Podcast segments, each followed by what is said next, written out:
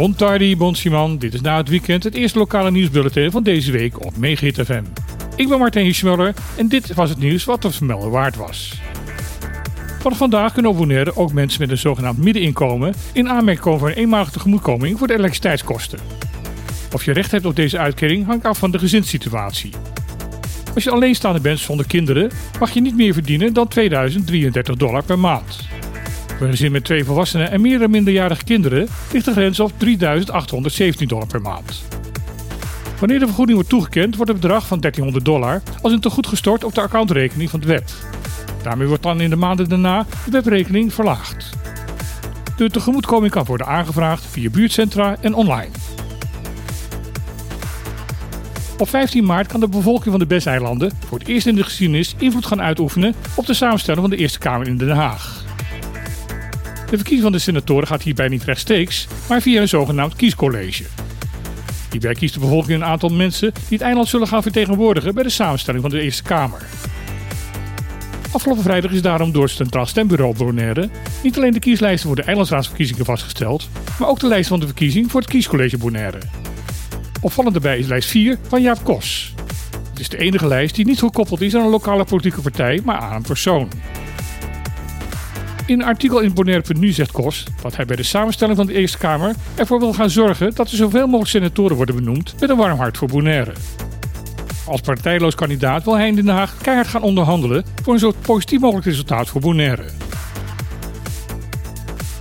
Afgelopen zaterdag zijn de eerste surfwedstrijden gehouden die waren georganiseerd door de Windsurf Association op Bonaire. Deze organisatie werkt onder andere samen met de lokale surfkampioen Tati Frans. Het is de bedoeling van de W A B om één keer per maand wedstrijden te gaan houden voor de jeugd. De uitslagen van deze wedstrijd bij elkaar opgeteld zullen dan bepalen wie er aan het eind van het jaar zich kampioen van Bonaire mag gaan noemen. Aan deze eerste wedstrijd deden al gelijk tien jongens en zeven meisjes mee. In vier heats werden de kampioenen van de dag bepaald. Eigenlijk hadden deze wedstrijden vorige week al moeten plaatsvinden, maar werden toen uitgesteld in verband met het koninklijk bezoek. Daarom zal aan het eind van deze maand al de tweede wedstrijddag gaan plaatsvinden. Het W A B is in november vorig jaar opgericht. Volgens de organisatie zijn deze maandelijkse wedstrijden slechts het begin van nog veel meer activiteiten.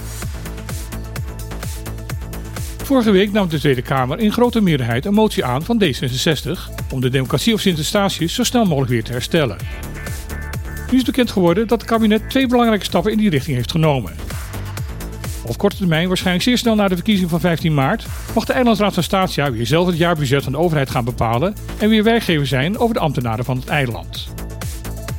Deze kerntaak waar het bestuur van Statia eind tweeduizend achttien ontnomen, omdat volgens de toenmalige staatssecretaris van Koninkrijksrelaties Knops de bestuurders van Sint-Eustatius hun taken verwaarloosden en de wet overtraden.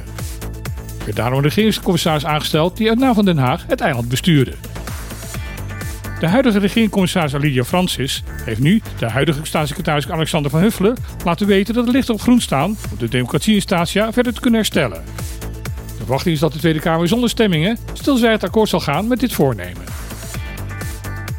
Dit was weer het lokale nieuws van Bonaire op Mega Hit F M. Iedereen wordt nog een hele mooie dag toegewenst en dan graag weer tot morgen.